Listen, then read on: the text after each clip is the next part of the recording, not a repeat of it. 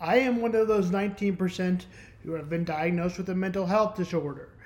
About 19% of people have a mental health disability.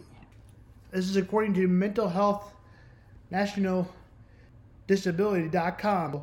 That is a percentage. We'll get to mine on a different date, different time. As the election approaches, you might think that changing the president or keeping the president eh, helps your mental health. Well, it does not. Imagine how bad it is if Trump is president. A media disability is when the media can get too much and make a distraction throughout your day or throughout your life or throughout a couple of weeks. This is according to dictionary.com. Although there is not a quite diagnosis for this mental disorder yet. Social media. A stereotype, you may imagine it before it actually happens. Media disability is what we're going to start with from today. It's something that everybody can relate to. I'll give you two or three sources and kind of the general description. Um, a stereotype is a widely fixed belief. Why do we talk about this? Because the media can make a disability sound a lot worse, or sound more tragic, or sound more problematic, or sound like the person is not nice or not friendly. The social media will be the first topic we talk about. Being socially connected is huge nowadays for teens, young adults, and even old adults. You can't let it consume your life though. Like as a phone, Facebook, Twitter, Instagram, Snapchat, etc., a person contacts you online, anonymously, sometimes a friend. A person may, that may trigger hormones or alter stress make you happy in the moment, that actually be more make you more lonely in the long stream of things. Never seeing that that person or or not seeing them very much. If you stay on it for too long, could get you sick mentally. That's what happened to me at one time. Limit your social media to about 30 minutes a day. You can scroll through it. It requires persons tracks hormones or alternative stress. Ironically, technology is designed to bring people closer and spending more time talking with each other. And recognizing the media can actually make you feel lonely and isolated and exacerbated mental health problems, anxiety, depression. The positive side of virtual Obviously, during the coronavirus, we have figured out more. Some of the outside resources of something good outside of social media can be live and remote area like boarding school, college, etc., of examples of how to limit social media. Talk to your roommate. Fear of missing out is FOMO multiple studies see self harm can happen too much too many people by using too much social media. By the way, don't be a cyberbully. Don't be a bully. Be better. Not on cyberbully, not in real life. It might be easy to following other kids that are bullying. Be the bigger person.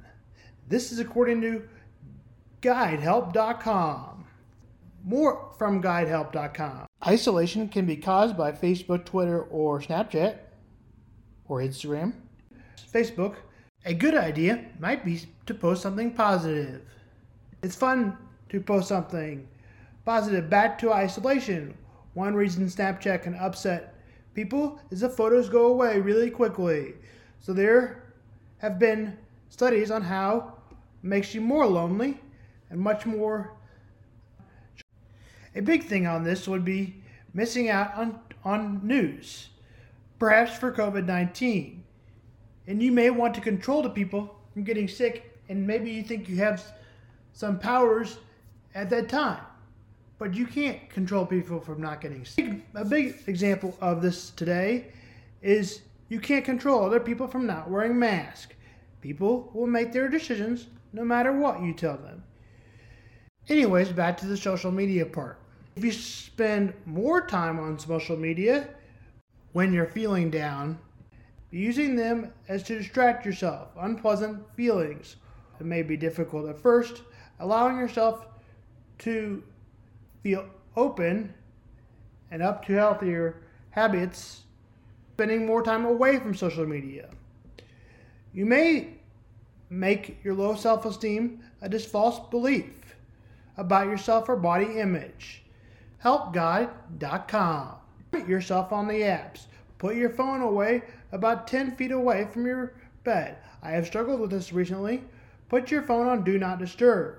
Even something removing apps, not reading them, keeping control of yourself on the phone.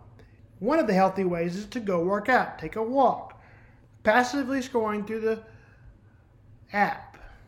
Reminder to social media. Positive aspects missing out on the media. The, one of the positive aspects is reaching out to an old friend, time reflecting on writing notes, and maybe pros and cons list. Practice mindfulness in just a few minutes. A great way to practice mindfulness is the Calm app. Volunteer. Go go help. Make yourself feel good. If you have a child, talk to them about helping helping them. Enforce breaks. From teach your child social media is not accurate. Teaching them self-esteem, perhaps may be important. Exercise creates endorphins within your body, sweat glands. Then you'll be proud of you reaching a goal. If you set a goal for um, a bench press weight, I want to lift my weight, and you reach that goal, then you'll be proud of yourself. This election has caused more stress it did previously. This is about two weeks ago, three weeks ago. The 2020 election caused 68% of effect from the election. In 2016, it was it was 64. Republicans might be easier since the president is in office. This is about a 62%. Most people believe that the impact says about 77% impacts their future. For the president election. Again, this is according to American Psychology Association. Walk away, go take a walk go away. The last thing that you can do is use your resources. Many hospitals run a program called CBT. You can Google it. You must apply yourself and make sure you open with the group. You must take in the information. When you feel better, it is easier to take the information in. So if you're in a true crisis, perhaps not then. Of course, we have many hospitals in Kansas City, Cottonwood, Research, Shawnee Mission, and Truman. Perhaps I'll get in my. There are also public hospitals. There are also maybe some more private that I'm missing out on. There are also worldwide clinicals, Mass General, Mayo, UCLA Hospital. Finally, we're going to talk about you can snap out of the mental health. Besides meditation, here are some great apps one is called Peloton. You get a seven free trial, and then it's 15 bucks a month, and you don't have to go to a gym. It's great for the COVID effect. This the other app is Calm app. It has meditation, sleeping daily apps, sleeping meditation, and other things.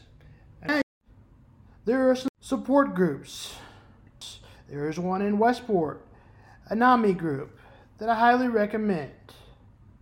I had one of my friends, Sam, join me, Sam Morrell, as most of it was about sports, but we did include some mental health aspects and how to take care of ourselves with masks and something we hope people will start to learn how to do. I think COVID, I think COVID's worse, but obviously the election is obviously, you know, very stressful for someone like me. But COVID nineteen is causing a mental health problem for a lot of people. Yeah, I think it's only going to get worse in the winter. So, do you think we should just stop everything and just keep everything what we're doing instead of letting people out and going to like health mental health groups if they need to, or because basically all it is is Zoom for now. Um, Yeah, I mean, people are going to make the choices they're going to make, and if everybody wore masks, then we could probably do that, right? If everybody wore masks. yes, but that's that's not very popular on some segments of our culture right now. Not going to. Obviously, anybody with a brain can know what I'm talking about. Missouri. If 19% of people with COVID. You can do your one part for the election. Go out and vote. Do what's right, and hopefully you stay safe and wear a mask.